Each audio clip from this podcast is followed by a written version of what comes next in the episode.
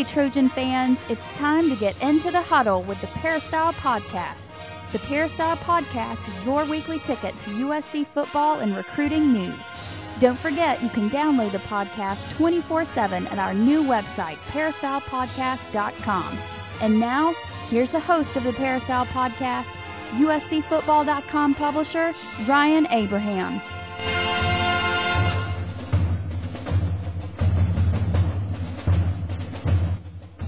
Hello, Trojan fans, and welcome to episode number 175 of the Peristyle Podcast. Today is June 27th, 2011. We got a great show for you this week on the podcast, the first podcast of the summer of 2011. Looking forward to counting down to the game. Uh, 68 days, I believe, until Minnesota visits the Coliseum in September on September 3rd. If you have any questions or comments for us on the podcast, always drop us an email.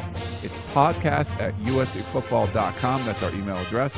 Or you can call if you want to leave us a voicemail, 206 888 6755. Call it up, leave a voicemail. We'll play it on the air and answer your question. If you don't know, the Peristyle Podcast is our weekly internet radio show talking all about the USC Trojans and USC recruiting. We have Coach Harvey Hyde in the first segment talking all about USC. What's going on, Coach? How are you? Well, Ryan, we're in the summer, as you mentioned it. It's a beautiful time of the year. I'm trying to enjoy it a little bit, getting my workouts in, starting to, well, look forward to the publications that are coming out under this coming college football season. I haven't been able to find any yet, but I'm going to try to look at some uh, bookstores, and I'm looking for Phil Steele, I'm looking for Lindy, I'm looking for all these things that uh, I like to read during the summer while I'm sitting on the beach or sitting somewhere having a cup of coffee or whatever and catching up to what other people think about this coming football season. You know, a lot of people I talk to definitely look forward to those magazines, and it's funny. It's it's interesting, and I'm glad that those have survived. You know, because it's been a tradition in college football when those kind of come out in, in the summertime and people get to read them. But obviously, with the internet, you know, we do the podcast on the internet, USCFootball.com exclusively on the internet um, there's a lot of information, you know, out there instantaneously, but it's still kind of cool to have one of those reference books. When you get something that has that much information packed into it, and some of those guys do a really nice job, it's still fun to kind of have that as a reference, even though there's a lot of stuff you can just get online, and you know, and obviously can be a little bit more up to date. But it is fun to read those magazines. It really is, and you know, this is one thing that you do. You know, people are football hungry. They really are.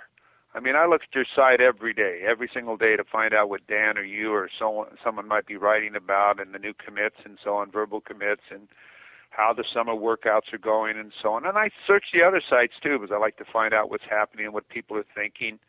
But uh, people are starving right now for college football, and without uh, websites like yours, USCFootball.com, and so on, there there isn't any coverage. In fact, when I listen to sports talk radio, I basically now, and I hope I don't offend anyone when I say this, but I sometimes turn it off because they're talking about the same thing over and over and over. And it's time people are getting hungry for new things, like the coming of college football and what's going on, because college football is awesome. Look at the attendance. Look at what's happening as far as the, the, the with the BCS and the championships and the bowl games and the Rose Bowl now being refurbished, which is absolutely fantastic. I was down there uh, two weeks ago and took a look at that with the new scoreboards and advertising boards and the widening of the tunnels and the new press box and, and, and all of this is taking three years to do because obviously they have to stop during the football season because that's UCLA's home stadium. But people are starving for football and college football, and, and I'll tell you, this is why USC football com and other sites like this are really keeping the football fan abreast of what's going on. Because, see, colleges can't talk about who their verbal commits are. Without you around, no one's talking about it. No one's letting people know what's happening in recruiting or the summer workouts. But you are. You have people there every day or every morning watching these players work out and interviewing them and so on. Hey, this is absolutely fantastic. I mean, it is fun, coach. And, you know, we've talked about this on the show before. The reason we started the podcast is because it's hard to get. You, you don't hear about college football, especially you know USC or UCLA, big programs in this city. You don't hear it. You only hear Lakers or Dodgers or whatever's going on. I mean, they'd rather talk about could the Lakers sign this free agent in 2012 than the upcoming college football season. It's just the way you know it's more of a pro town than a college town, and I didn't know even know what a podcast was. I'm like, well, let's do this on our own, and uh, I, you know, I, I got in contact with you, and you were nice enough to come on with me. We've been doing it in the 175th episode, Coach. So three years or so of of doing these shows. It's been a lot of fun. But yeah, the main reason is it is hard to get. You know, people are passionate about college football, and if we were in uh, Lincoln, Nebraska, or Tuscaloosa, Alabama, you would hear about college football year round. In LA, not so much. So we kind of have to take it out on our own and do it this way. And you know, it's been good. We've we've got, got a lot of good responses from the podcast, and people come up to us and see us and say they listen to it all the time. So we, we really appreciate the people listening in, and we felt that there was a need. That's why we had to do this. You're exactly right. And the only time you read in LA about college football right now is if it's a negative article. You don't read anything about positive things that are happening in college football. Only if it's someone got in trouble, someone got someone's uh, transferring. Uh, that's it. Nothing else in the newspapers. No, and that's that's where we try to fill that void, Coach. And well, you mentioned something negative, and I, I think that's what we're probably going to start off the show with today. Unfortunately, uh, former USC receiver and special teams player uh, Lonnie White, who worked for the LA Times for I think 20 years, and most recently covered uh, UCLA. He was the UCLA beat writer until about 2008, I believe. Um, came out and uh, it was for a, an online publication called the Daily. I think that's what it. I think believe that's what it was, and came out and said that. I mean, it unfortunately the the tweets and everything that started going around at first made it sound like he was paid by USC. He got fourteen thousand dollars in illegal benefits and things like that. And then you you read kind of what it was, and it, it wasn't a booster or, or the school coaches or something paying Lonnie to, to play it was that he sold his tickets illegally and then ma- and made a bunch of money that way. Um, and then he, he cited some hardships, and I know he's going through a hard some hard times, got some some illnesses and stuff like that. But it just seemed like a really odd time to to come out with something like that. It was just I think a lot of the USC fan bases were a lot of the USC fan bases just kind of scratching their heads like, why is this coming out right now? You know, I said the same thing. I know Lonnie White well, uh, really well, and he's really a tremendous young man and he's a real loyal Trojan. In fact, he wrote a book uh, on the history of USC and UCLA rivalries and so on. And uh, I couldn't figure that either. I couldn't figure that out either. Uh, what what what's the purpose of this? Why why what are you what are you coming out with this for? Are you trying to say this has always been going on? I mean, I, I couldn't really figure it out. Yeah, but what's the big deal? I mean, heck, was this a surprise to anyone? I mean, uh, you know, USC has already already paid its dues for that. I mean, as far as way back when that happened, is that the only university this has happened at? I think maybe most people were surprised at Lonnie. Why would you even bring it up this time? Why does it need to come out? What's the deal with it? I mean, if you want to talk to somebody about it, come and talk to me or give me a phone call.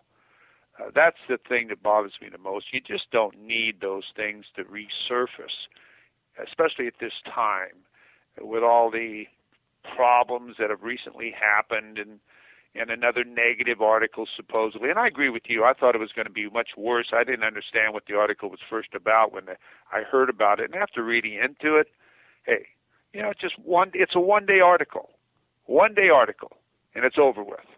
I mean, there's nothing that can be done. It's past the statute of limitations. USC has always been already been punished for this. Uh, so, you know, to me, I look at it and I say, what was why was that necessary? I mean, was it something Gary Klein had to write? I know Gary's a good friend of mine. Did he have to write that? Probably the editors made him write it. Why? Because that's a scoop for them, and they need to get scoops. And if Gary doesn't write it, he gets his butt fired.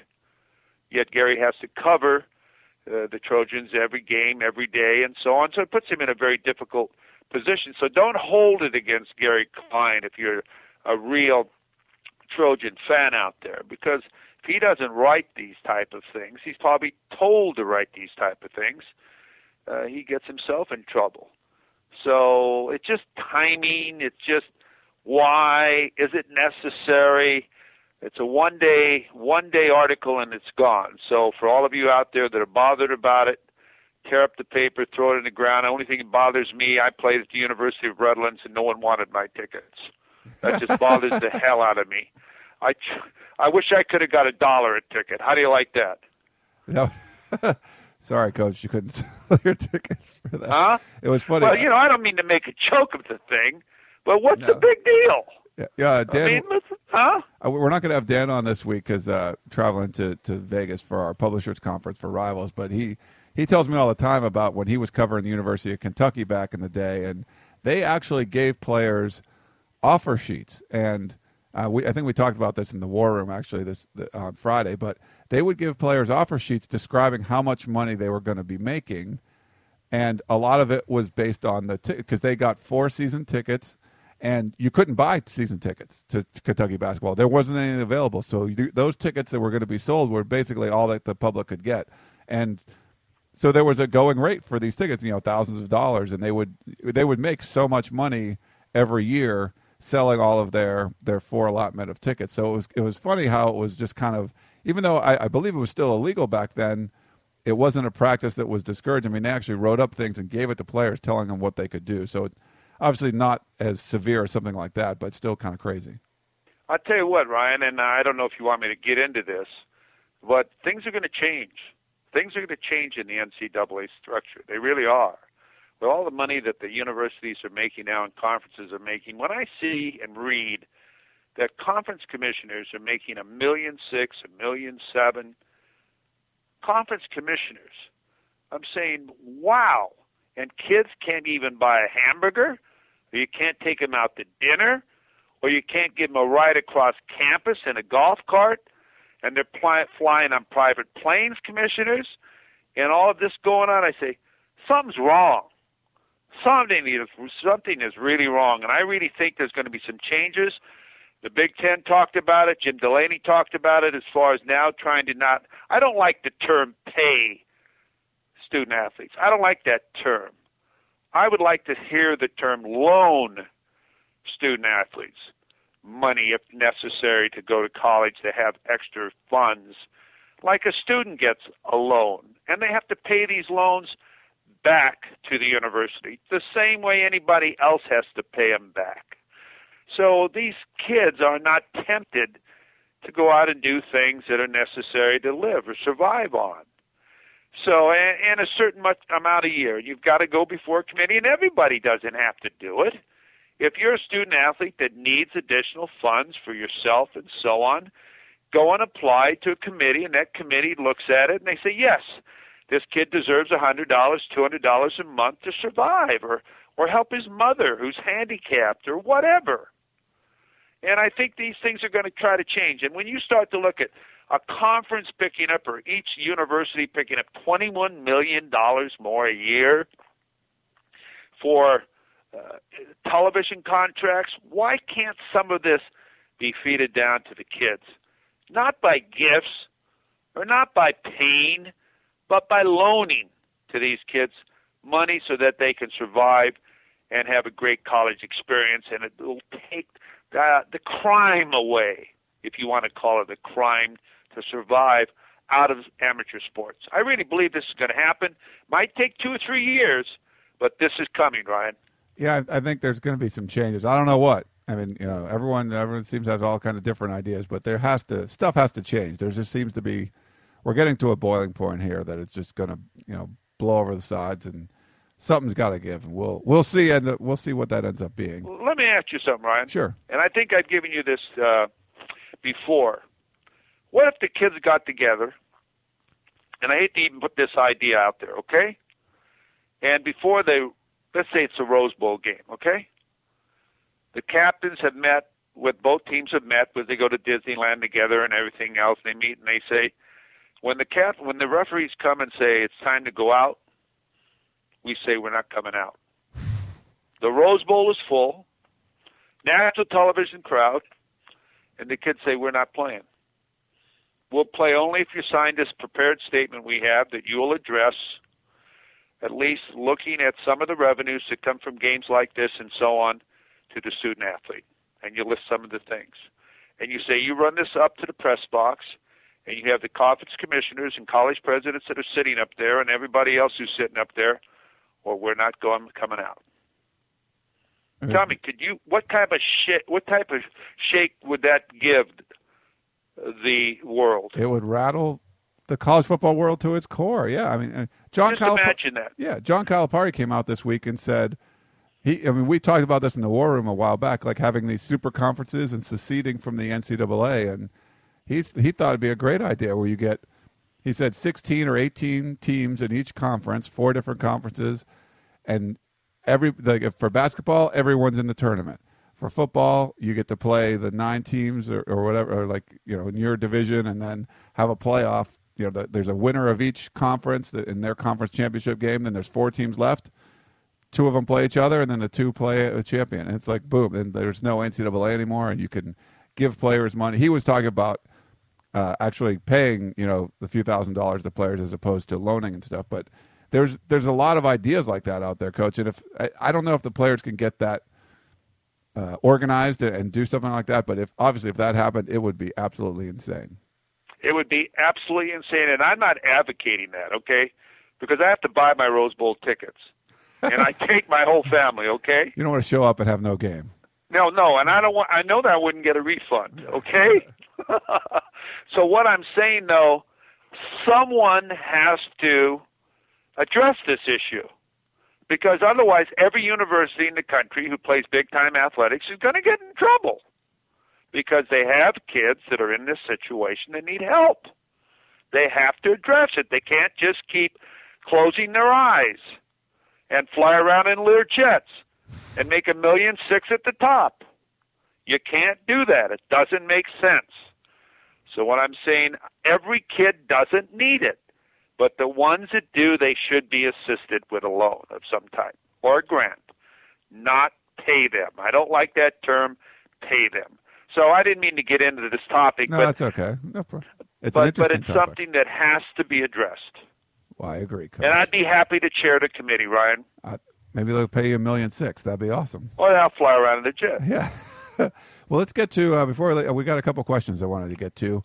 Um, Wes wanted to know. He's well. Here's his West statement. I'm starting to suspect that this team may be better than generally expected. The D line, linebackers, secondary, running backs, receivers, and of course quarterback have talent and experience. The one area that's thin is offensive line. Of course, that's the first or second biggest piece of the whole puzzle. So, as goes your line, so goes your team. What do you expect as far as offensive line performance, particularly as far as the running game goes, Coach? Well, I tell you, you know, I, everybody keeps telling me how thin the offensive line is at USC. Well, maybe in numbers, but when you go down and you look at them, unless they've evaluated the players wrong, John Mate- Mat- uh, Mat- Martinez was the best center in the country when he came to USC. You look at the offensive line with it. Kalil is the number three round selection pre-draft for next year in the NFL draft.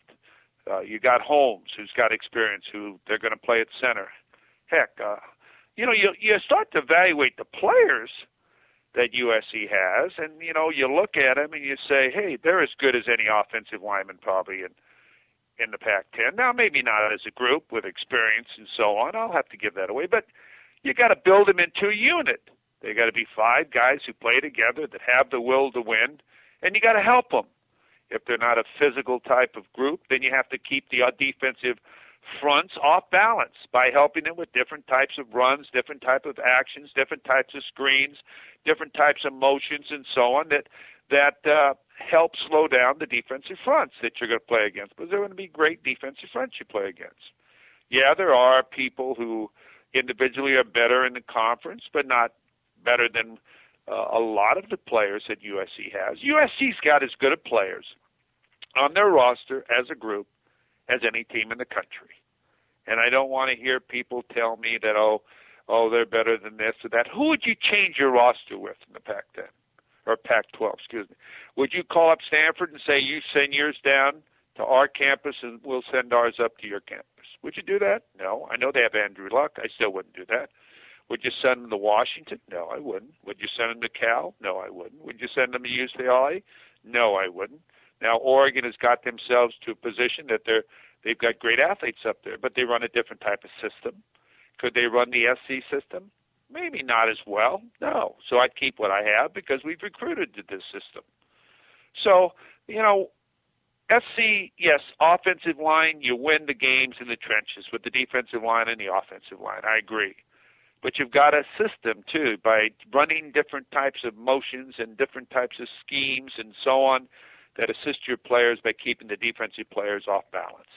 You've got to keep them guessing. You've got to be able to run the football to win. I agree, but you've got to be able to do things to help them run the football. You've got to have series, not a lot of plays, but the plays you run, you've got to run well.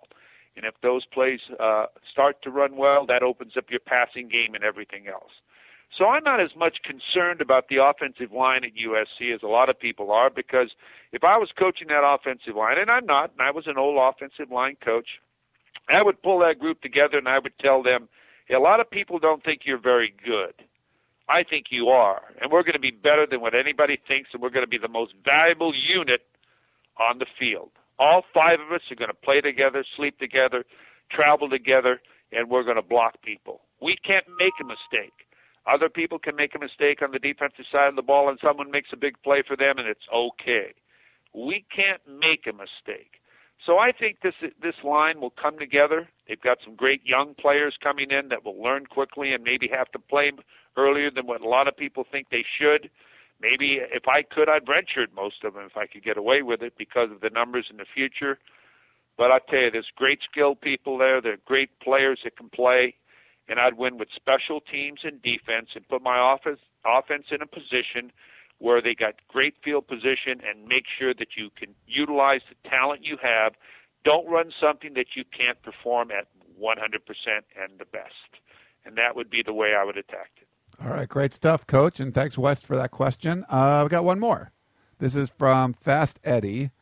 He said, "I want to tell you, Fast you." Eddie. Fast, Fast Eddie. Fast Eddie. He wanted. Fast Eddie, baby. can play for me if you can run. Nice. Uh, well, he wanted to tell you that uh, he loves the work we do on the podcast for all the USC junkies, and he watches all the the videos that we post on USCFootball.com. He's seeing a lot of Grimble and Telfer and Ellison at tight end, but not much Christian Thomas. And just real quick, uh, fast Eddie, we we talked uh, uh, last week at, at, one of the workouts. Talked to uh, Rhett Ellison about that. We I have a story coming up pretty soon, but uh, he basically said Christian Thomas has a, a, crazy class schedule right now. So there's there's just he's working really hard in the film room, and we posted that in the war room on Friday. He's in there in the film room as much as anybody, but he's just not able to make those workouts. So don't don't read anything into the fact that you're seeing three of the four tight ends out there. It's not indicative of what you know. Christian Thomas definitely wants to be out there. It's just class schedule and stuff right now is stopping him. So you'll see him in in fall camp. Uh, but anyway, oh, yeah. And so he Go wanted, ahead. he said, "Do you think with the stockpile of young, uh, exciting tight ends?" Is he getting lost in the mix? Do you think we're going to play more two tight end sets with such ability to find holes in the defense with our speedy wide receivers, ability to spread the field? What do you think, Coach? Well, I certainly would. I'll tell you what, I'd utilize my tight ends. I don't. I, I've I've said this, and you know, I don't want to be critical, but I am when I talk like this. I don't think USC utilizes their tight ends. Look at their tight ends. They're going into the NFL, and they're all they're all drafted and they all play. Uh, Davis, all of them. Look at last year's. What's his name? Cameron. What's his name? The tight end that just got drafted. Jordan Cameron. Yeah. Yeah. Look, how, what type of success did he have at USC? And he's being drafted as far as a tight end in the NFL. They're talented players, and I and I really think that they should utilize their tight ends more and more of their schemes and more of their routes and more of their drag routes and more of their corner routes and more of their deep passing routes and their curl routes, slide to the open area to all kinds of different zero or arrow routes straight to the sideline and so on with crossing routes and so on. I, I think they're great athletes and I do believe in the two tight end set. I've always believed in that because it balances the defense. You can't overload the defense. You make them play uh, sound, equal defense. They can't shift their lines down.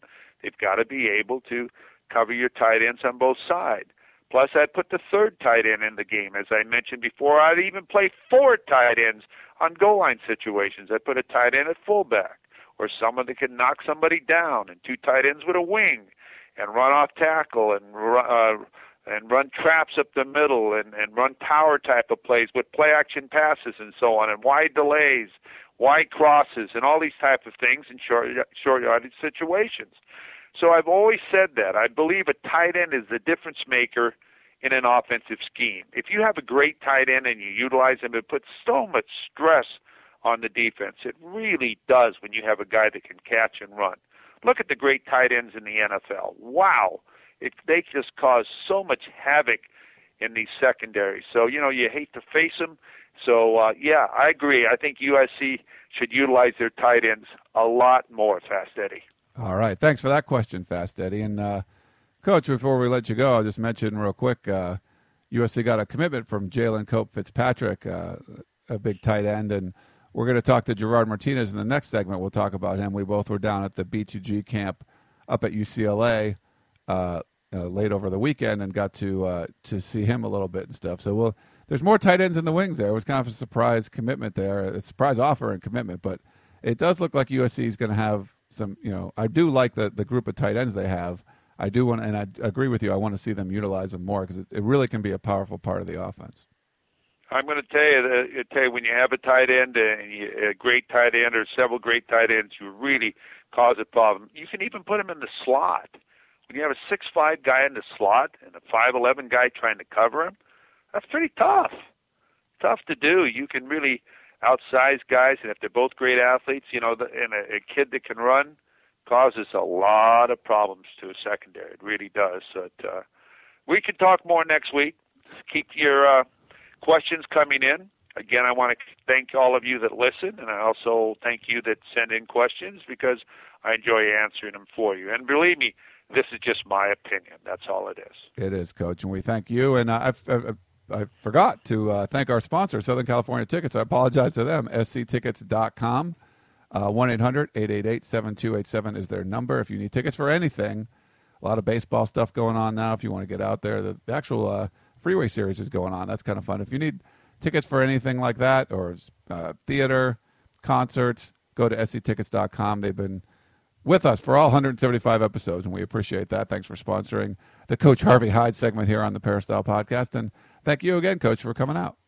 Well, thank you, Ryan. And uh, Fourth of July weekend is coming up, so uh, everyone travel safely, be careful, and uh, fight on. All right. Thanks, Coach. And everyone else, thank you for tuning in. We'll be back in 30 seconds talking to Gerard Martinez. Stay tuned. Meet us on the other side of the break for more of the Peristyle Podcast. Tickets, tickets, tickets. SC Tickets is your concert, sports, and theater ticket source. We have the tickets you need to any event worldwide. Football tickets are now available. Call SC Tickets now at 1 800 888 7287. 1 800 888 7287. That's 1 800 888 7287. Or visit us on the web at sctickets.com. SC Tickets, concert, sports, and theater. We now return to the Peristyle Podcast and your host, Ryan Abraham. Welcome back to the Peristyle Podcast. We have USCFootball.com national recruiting analyst Gerard Martinez in here this week. And we're actually in Las Vegas together in our hotel, hotel room in the MGM Las Vegas for the Rivals.com Publishers Conference. So we're sorry a little late with the podcast today, but that's why we're doing it. And Gerard's in the room here. How's it going, Gerard? It's going good. Not going as good as it's gone for you. Uh, you're on a little bit of a hot streak, uh, gambling wise. we won't get into specifics, but uh, Ryan uh, and I came in very late last night, and uh, it was all smiles. It was all smiles. Yeah, the craps table was uh, pretty good. Had a, a, good round of golf this morning, so it was all that was all fun. we got a bunch of recruiting questions, so let's jump right in. We have a couple questions about um, Jalen Cope Fitzpatrick, the tight end commit that USC got after the Rising Stars camp. JJB says, Great work on the podcast. The new kid, Cope, Cope Fitzpatrick, where do you think he's going to end up playing? Tight end or on the offensive line, or maybe even on the defensive line? And uh, we also had another one. Uh, who was that? Pat. He wanted to know if he could play something besides tight end as well. So a lot of people are trying to move him someplace else, but but tight end. What do you what do you think about uh, Jalen Cope Fitzpatrick? it's understandable that people are a little skeptical about him as a tight end. Um, maybe that's my own doing. Uh, we watched him at the Palo Alto Nike camp and really was pretty stiff in drills and had a really hard time catching the ball. Um, he compares physically to Xavier Grimble in terms of being a big, physical, strong, uh, really impressive looking uh, recruit. But when you're talking about just the nuances of playing tight end, especially within you know the offenses that we see nowadays, with uh, tight ends kind of being smaller and uh, a little more lighter on their feet, uh, being able to stretch teams vertically, uh, you're looking for guys that are more in that you know 220, 225 pound range coming out of high school, and then bulking up to 235, 240 pounds uh, and beyond there. Um, he's you know a big kid, 250 pounds already, and um, you know, again, not necessarily uh, the most agile. Um, his hands have fought him a little bit. We watched him a little bit at the B2G camp this past week.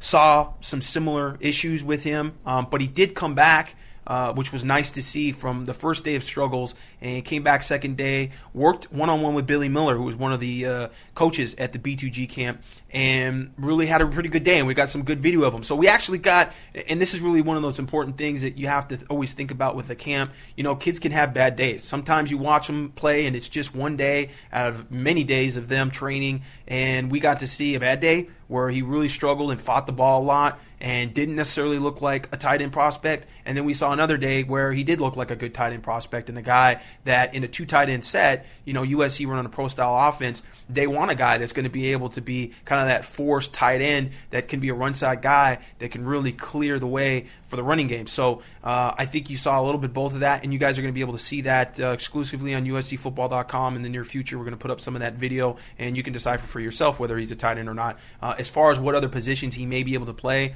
um, defensive line, I, I, guess, is a possibility. Uh, you know, offensive line is, has some potential as well. He would probably be a good offensive tackle if he put on some weight. He's definitely got a great frame, got very, very long arms, um, and you're, you know, talking totally different type of player when you're looking at him as an offensive tackle. We haven't seen him pass block.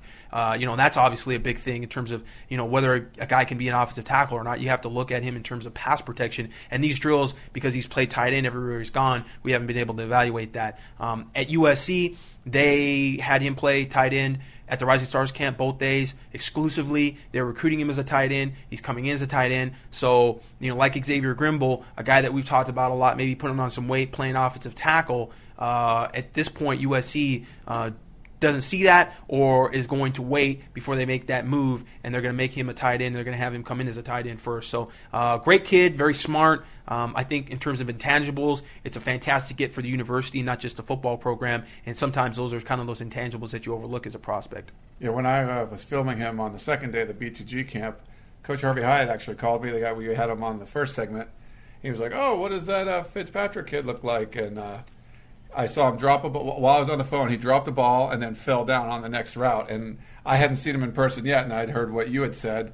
I was like, "Wow, this he looks like he's really struggling." But after that, he went on a tear. He made a diving catch uh, in the end zone. Uh, some really nice plays that he he started catching balls. He wasn't dropping them there. So I think, uh, yeah, we'll have the the film there up uh, pretty soon here on USCFootball.com, so everyone can check it out. Um, JJB also had a question on Arik Armstead. Wants to know how solid of a recruit is he and do you think he's really going to end up at USC? And where do you think he'll play? Right now, I think he's going to end up at USC. I think he's a pretty solid recruit. Um, he's going to take his visits. He's going to look around.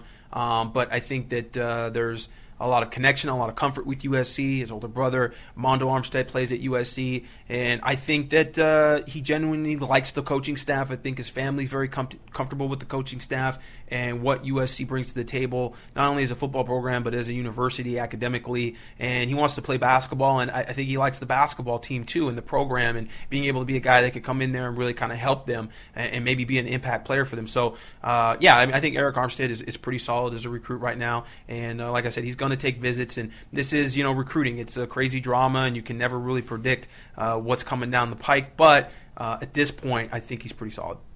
And you think he's going to end up playing on the defensive line or offensive line? You know, I'm going to say he's going to play strong side defensive end just like his brother. You know, there was a lot of talk about his brother playing offensive tackle and being so much better as an offensive lineman um, in terms of his long term potential as opposed to playing defensive line. You know, that's all we heard from, you know, about Armond Armstead when he was coming through the recruiting process. We're hearing similar things about Arik. Yeah, you know, he would be a five star left tackle and, oh, he would be all world. Uh, but you know what? You have to have the desire to play that position. And if you don't have the desire to play a position, it's going to greatly affect your ability to play that position. So if he really wants to play defensive end, and uh, I think he has the skills to play defensive defensive end. Now, you know, I'll put be put on the spot and ask, or be asked a question, and I've been asked a question several times in the past. is he better as an offensive tackle than a defensive end? Do I think he's a five star offensive tackle as opposed to being a four star defensive end? I do. I think just in terms of film, from what I've been able to see, and I'm you know restricted to and limited to what I can see on film with him. He's only shown up to one camp and played defensive end at that camp, and really didn't take a lot of reps, so it was hard to take much from that camp. But you know, when you watch him on film, he plays a lot of offensive tackle, and he's very, very dominant as an offensive tackle. He would be up there in the top tier of offensive tackles nationally and regionally. And, and, when you're speaking this year regionally, you're talking about some of the top national guys. So I would put up put him up there with Kyle uh, Murphy, uh, put him up there with Zach Banner, uh, put him up there with Andrus Peat, and some of those other players that are top ranked. But um, he wants to come in as a defensive end, and uh, I've restricted kind of my commentary on him on the boards and when we're talking about analysis to defensive end because that's the position he wants to play. All right, uh, we got a couple questions on three players, a trio of players. Uh, first up is uh, Jahleel Pinner, uh, Kelvin York, and Ryan McDaniel. He says McDaniel looks a lot faster than the other two, and he really flattens players trying to tackle him. Plus, he looks all right at linebacker. How do you think Gerard would compare those three? Uh, they're, they're actually pretty different players. Now, I haven't been able to see anything from Kelvin York in person, and that's obviously a big deal because you do get a different vibe for a player in terms of his physical gifts when you get to see him in person, see his body type, and when you're talking about uh, a bigger power running back, I think the bigger the player, the more just kind of seeing him in person is important. And so I, I don't really know a lot about Kelvin York in terms of you know his physical build, and I think that's pretty significant attribute when you're trying to compare these three players. Pinner is a really big body. Um, some comparisons were thrown out there with LenDale White. I don't think he's quite as agile. I don't think he's quite as skilled as LenDale White. Uh, but he does have that big body of a kid that could be 240, 250 pounds. You really wouldn't notice the difference between him being, you know, 235, 240, and he being sneaky into the 260. He's got a really big frame, a really big kid that kind of hides his you know hides his his size and and I think his power really well. He's not a muscular kid. He's not the kind of kid that you're going to see and go, "Wow, you know, this guy is really, you know, really bulked up in the weight room and and looks really powerful." He's just a big frame kid with a lot of natural size. Um, so, you know, he's a methodical runner. Uh, I think, you know, you're going to see a lot of him really contribute at fullback. I think that's really kind of the position where he he's he stood out to me. We haven't seen him really play tailback a whole lot. There is some film up him, of him in his profile, but when I watched him play in person, that being Mission Viejo, the last two you know two years I've seen him play I think three times in person he didn't really get the ball very much. I mean, we I, I, could probably count on one hand how many times he was given the ball. He played mostly fullback. So, you know, as him as a running back, there's still kind of a lot to be seen as what type of runner he is and how good he can really be. I think he's got surprising speed. He does get in the open field well, and he does get away from the pursuit pretty well for a guy his size. Um, McDaniel, on the other hand, is more explosive. He's more of a first step guy, but having watched him at the B2G camp uh, really closely over you know the past three days, and kind of focusing in on him. And he's another guy. We'll have some exclusive video of him going through drills. Incredibly quick feet. I think the thing that jumps out, and we got some film of him earlier in the May evaluation period, uh, watching him just go through some drills at his practice. You really do see his quick feet and his agility and his balance. But body type wise, he looks a lot more tapped out, a lot more to where I don't think he's going to put on much more weight. Uh, he doesn't look like he can carry a whole lot more weight. He's about six foot. 225, 230 pounds, and he's he's a little more of a bowling ball when you're comparing him to Pinner. Pinner's got longer arms, a bigger frame. He's just like I said. Uh, it, it, if there was a comparison to LenDale White, you know, LenDale White, I think admitted at some point in his career at one of the Rose Bowl games to being 270 pounds in one of those games. Yeah. And people are going, "What?" And we knew he could put on some weight, but we didn't know he was 270 pounds. That's kind of the Pinner in that he could hide that weight really well. He's kind of one of those guys that looks big, but you kind of really never know how big he is. I think with McDaniel, it's, it's the opposite. You know, you would know if he gained more weight. I don't think he's really wants to put on a lot more pounds. Now, comparing him as a running back is one thing. Comparing him as a linebacker is different. I think having watched him again at the B2G camp, I think he's definitely inside linebacker. I think that's where he's going to play. Um, that explosiveness, uh, that ability to go north and south, I think really matches up better with his attributes um, in terms of being explosive and, and, just that north and south type running style, uh, filling the gaps, being a guy who's a great, uh, you know, a great run stopper, and he's pretty good in coverage. Again, his feet come in well in coverage. He's got good awareness. Uh, I don't know if I'd put him in the same league uh, as as Scott Starr. Certainly not Jabari Ruffin. I think Jabari Ruffin is definitely one of the best linebackers in this class nationally. I, I, think you know just as we start to see more players, you start to see uh, Jabari Ruffin is just in a different league athletically. He is really fast. He's got great size, great agility, uh, very very skilled player. You know he plays well with the ball in his hands. Um, I think some of these other players you're talking about uh, are, are, really guys that are more utility guys that maybe do things better without the ball in their hands. McDaniel is a good running back, and I think you know, as a running back, if you're going to give the guy the ball 20 times, 25 times a game, you might want to pick him over Pinner. But again, I think overall, you know, his upside is probably uh, going to be at linebacker, having seen him at B2G just past week. Yeah, very physical at linebacker. We got to see, even though there's no pads, he was pretty physical out there. Um, the other trio of players is uh, Darius Rogers, who he says has a man. He looks like a man among boys. You watch him, Jaydon Mickens, and Jordan Payton. What does Gerard think of those three guys? And another question that I've been asked a lot throughout the process, just because you know a lot of USC fans are wary of, of taking three receivers in this class. Uh, we've talked about we that some before. stuff in the war room on that. Actually. Yeah, and, and we'll we'll kind of leave it there in the war room. Yeah. Um, but it, it, I don't think USC is going to take three receivers in this class. That that's kind of the size of it. Um, in terms of comparing those guys, uh, you're looking at uh, Jordan Payton, who's a possession receiver, solid, um, got good speed, uh, really a powerful player. I mean, he's a guy 6'2", 200 pounds, and he runs well for his size. Uh, but he's definitely a guy that's more of a horizontal passing game type player. I think with Darius Rogers, he does look like a man amongst boys when you're talking about passing league type stuff. Um, he just seems to jump over kids, and and really his go-to route is just a fade route. Just throw the ball up in the corner of the end zone and let him jump over somebody and catch the ball. I'm wary as to how often he's going to be able to do that in college when he plays against, you know, a, a, more consistent cornerbacks and cornerbacks that have more size. I don't know if he's going to be able to do that. A lot of his highlight catches that you've seen have been over lesser opponents. So, you know, he has to be a little more like Jordan Payton in some ways. He's going to have to develop his game in the horizontal passing game, the short routes, and he's doing well. I mean, he does use his body really well. He has fantastic hands. I would say he has the best hands of that three. Um, and he and he positions himself well with his hands. Uh, but there's going to be you know a lot more. He plays like he's six four right now, and kind of you know in high school I think he can get away with it. But he's not six four. You know he's about six one and a half, maybe six two, and you know he's going to have to develop a little more underneath game um, to be able to be dominant if he's going to be dominant in, in, in, college. So you know Jaydon Mickens is, is kind of the opposite of those two guys. He's definitely the small slot, explosive. Uh, definitely a, a, kid that you're going to use in the special teams area. He's going to be a good kick returner. Um, he's he's a lot more raw uh, as, as a, as, a, receiver. He does run pretty good routes for a guy that really hasn't been coached up. Uh, but uh, you know he's he's definitely more of a complementary receiver. I like him because you can kind of put him next to another receiver and he gives you maybe that opposite effect in your offense. I mean, he's a guy that can that can stretch it. Uh, you get the ball in his hands, he can make some plays uh, after he gets the ball in his hands. And when you're talking about USC, you've got guys like you know Victor Blackwell, you've got uh, Devon Flournoy, you've got um, you know George Farmer. You've got a lot of receivers in the receiving corps. So you know if you're going to bring in another guy, why not maybe bring in more of a specialty guy that can kind of add to what those guys that you've got on your roster already do? I think with Rogers and Payton. I think you're getting a little more redundancy in terms of what they do, and with some of the receivers that you already have on the roster.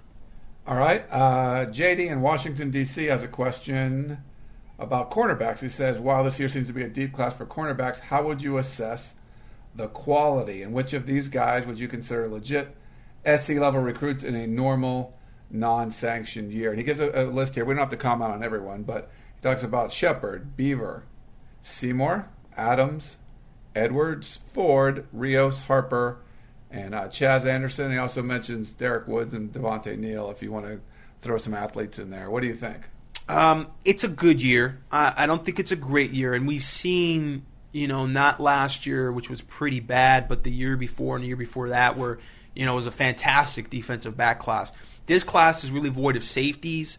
Um, but there are some good corners. I think at the top is Kevon Seymour. I think he's the best. He's, you know, got the height. He's got the speed. He's got great ball skills. Uh, what I really like about him is he's a player that at the high school level is impactful on both sides of the ball, which is really important. I think we've seen with some of the players that USC's recruited in the past, you don't necessarily want to get a guy that's just playing corner in high school because that's probably the one position that's the least impactful. So if you got a guy that's really good, that coach should want to play him everywhere on the field that he could possibly play him. And Kevon Seymour is one of those guys. He plays quarterback, he plays receiver, he's playing cornerback, he's part of the kicking team. So I think that's a guy that you know definitely really skilled, uh, makes an impact all over the place, and he's got really good height. And uh, you know, we've heard that he's run a 10 6 5 uh, this past spring. Haven't been able to verify that, but if he's running that fast and he's six foot, 175 pounds, uh, that's you know the definitely the number one prospect at the corner position uh, in California. Um, you know, Ishmael Adams from Oaks Christian, smaller, more powerful. You know, in a, in a weird kind of comparison, I'll throw this at at you guys if you can kind of you know kind of it's a little bit of a reach, but think about it. Um, you know, C- Kevon Seymour is kind of to Jahleel Pinner as to Ishmael Adams is to Ryan McDaniel. Um, you know, Adams is the smaller, more explosive, compact player, but he's a little more tapped out physically. You kind of look at him and go, where is he going to go from here? You know, he's about 5'8", 185 pounds. You don't really see him gaining much more weight. Um, can he get that much faster? Uh, that's pretty much the question about you know Ishmael Adams right now, and maybe those would be some questions that you would throw even Matt Ryan McDaniel's way, you know, as a as a running back. Uh, with Adams as a corner, um, you, you, right now he's he's probably the most productive of the group. He's definitely a great player, makes great plays on the ball. He's very smart. He's savvy. He's been coached well. He has great feet. Uh, but you're kind of looking at a guy that might be a finished product. Uh, some of the other players that uh, are on the list. Um, you know, one guy I like is Rios. Uh, I think Marcus Rios is really a player that uh, a lot of people slept on and is going to be a guy that I think as the season progresses is going to kind of blow up a little bit. Uh, committed to Boise State earlier in the process, but we saw him at the Palo Alto Nike camp, and he's another guy, six foot, you know, 165 pounds, uh, maybe 170, long arms. Um, not necessarily uh, a speed burner, but he's got enough length that he kind of makes up for it. And he's got great hips, and he's very fluid and he's very flexible. And so we were really impressed with him. Chaz Anderson is another guy that, you know, kind of off the radar is St. John Bosco that has some pretty good height, you know, in that 5'10, 5'11 range, and uh, very skilled. Again, you know, not real fast, and I think that would be the issue with some coaches and, and, with USC specifically. They look like they were looking for some guys that had some real tangible time, some guys that were really track guys, that there were no question marks as to how fast they really were. Uh, Tee Shepard, you know, committed to Notre Dame early on. He's got height as well. I think physically, you look at him and you compare him a lot with Seymour. Um, I don't know if he has that speed. I think that's the real issue. Again, um, is he legitimately a sub 11 guy in track? I don't think so. And so that would be the question with him. But, you know, he's got great ball skills. We saw him play really a majority of the time receiver at the Palo Alto Nike camp, and he had some of the best hands that we saw of all the receivers. So that's a guy that you're talking about has got a lot of skill, a lot of awareness. Um, like to see more tape of him at other positions at the high school level than just cornerback. You know, can he make an impact in other in other places? Uh, Brandon Beaver is, um, you know, maybe the tallest of the group. Uh, he's probably a legitimate six one, uh, very thin frame kid though, and he's got you know above above average speed. We haven't really been able to evaluate him a lot. I think um, honestly at the camps because he's been playing with a, a, broken wrist that just out of this injury just doesn't seem to go away from him. From him, he's he came back from it earlier in the spring and then end up hurting it again uh, in basketball. So he ended up back with the cast again, and we saw him at B2G he was okay, didn't do anything spectacular, uh, but again, he was playing with a, a brace on his wrist uh, at this point, so he's still kind of recovering from that. So I don't know if we have a legit evaluation of him. He's good on film, but maybe just not as explosive as some of the players uh, that we mentioned, especially at the top with guys like Seymour and Adams. So it's a good year. It's not a great year. Um, and USC's really doesn't need it to be a great year, especially with the sanctions. They're looking for one guy. Maybe, maybe they could push it to two. Just depends on what happens with early enrollees. All right, and uh, last couple questions we got from Perry. First, he wanted an update or any news on Kyle Murphy. He's read it was between USC and Stanford. Is that still the case? That's still the case. Not really any news to report on him. Uh, looks like he's going to go through the process at this point. Uh, he, I don't believe, went to the Rising Stars camp. Um, haven't really heard from him on any specific camps that he's going to go to. Uh, he's kind of laid pretty low, and sounds like he's just kind of going through the process and taking things methodically. But uh, uh, heck of a player, and USC's definitely uh, working hard to try to you know stay among his top schools. Uh, at this point, get the vibe that Stanford is his leader, but a lot can change. You know, Stanford's one of those schools that you see some turnover in their committed recruits. A because of admissions and academics, but I think this year B because they have a new coaching staff and nobody really knows what to expect from them. So if they have a down year, a lot can change. All right, and then one last thing from Perry uh, about participants in the Rising Stars camp last week. Is there a couple guys out there that you think really we couldn't be out there obviously for the uh, where's media restrictions because of the sanctions? Media was not allowed to attend at Rising Stars camp like we have in the past, but any uh, word through the grapevine about a player or two that really stood out? Yeah, I think you know the SC fans would be really happy to hear that uh, Nelson Agholor, who's a 6'2", 195 pound uh, athlete, he's a five star from Tampa, Florida. Can play receiver, can play running back, can play safety. He did attend the Rising Stars camp. He attended the Rising Stars camp last year. So just the impact of him coming out to the West Coast and being interested in USC. His coaches have great relationship with Monte Kiffin and Lane Kiffin. Obviously, that Tampa Bay connection. Uh, he played uh, exclusively on offense during the Rising Stars camp this past week, and uh, was mainly a receiver. Played some running back as well. Uh, looks like USC's you know recruiting him as an athlete, but maybe putting a little more emphasis uh, on the offensive side of the ball for him. Um, another very very cerebral player. Uh, you can watch his tape and you can see a guy that uh, makes an impact all over the field and is, a, is a, just a tremendous player and has had a lot of interest in USC uh, since very early in the process. So we'll see how that plays out. Uh, another player that made it in from Tampa Bay, uh, the, that Tampa region, is uh, Tariq McCord, who's a 6'3", 225 pound defensive end. Um, again from Jefferson Tampa High School, and a guy who's an elite pass rusher, a little undersized.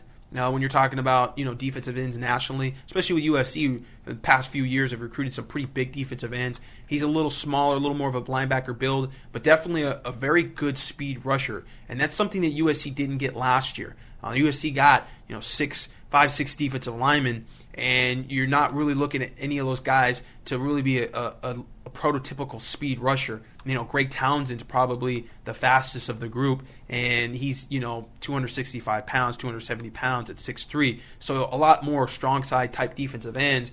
You know, this is a guy that comes off the weak side and is really going to be able to, to speed rush and really force the left tackle there um, to be able to, to. He's just you know you're going to have to have a really good left tackle with long arms to be able to get a hand on this guy to slow him down. So he made it out, has some interest in USC. We expect both those players to come back for official visits during the fall, and I think uh, you know USC fans pretty excited about that. That they're still being able to pull in that kind of interest uh, all the way from Florida uh, for kids that are you know being recruited heavily by Florida schools and throughout the Southeast. Uh, we talked about Kevon Seymour as a corner. He showed up. Uh, from what we hear, did very very well. A lot of people are kind of expecting him to make a decision sometime soon. USC seemed to be his leader, but he's still kind of going through the process. We put a an update on him on Monday, so today, you know, early in the morning, if you guys got to get up early and check it out, uh, there's a little update on his recruitment there. And um, you know, it, it, was a good camp overall that had a lot of really good players. Uh, there was a couple no shows uh, along the offensive line. Um, I think it was reported elsewhere that Joshua Garnett uh, from uh, uh, Washington, and uh, Zach Banner from Lakewood, Washington, uh, both performed at the Rising Stars camp, but they did not. Uh, neither was able to make it down. Zach Banner was at the B2G camp. We had an update on him, and we'll have more video on him. So we did get to evaluate him, but they were not at the Rising Stars camp. so um, Ellis McCarthy was another guy that wasn't able to make it, and basically right now is not really doing any camps. Um, but it was definitely more about the guys who showed up and, and played well. And you know, as we reported, you know, Coach Fitzpatrick got the scholarship offer, and he was pretty much the only guy at this point that really they made a move on and, and made a big impact for. The last two years, uh, USC's kind of been very reluctant to give a bunch of offers. Uh, you know, right after, immediately at the Rising Stars camp or any camps. And I think with you know the scholarship limitations, they have to be a little more uh, methodical and you know just kind of see where they are numbers wise before they just start giving out a bunch of offers. All right. Well, Gerard, thanks for uh, joining us today.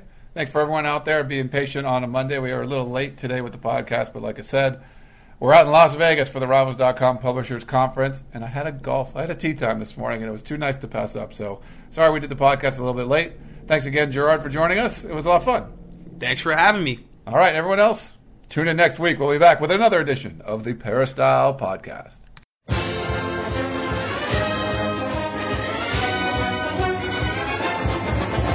You've been listening to the Peristyle Podcast presented by USCFootball.com. Be sure to tune in next week for the latest news on Trojan football and recruiting. And don't forget, you can automatically download the podcast directly to your iPod or MP3 player for free. Just click the iTunes link on peristylepodcast.com or search for Peristyle Podcast at the iTunes Music Store.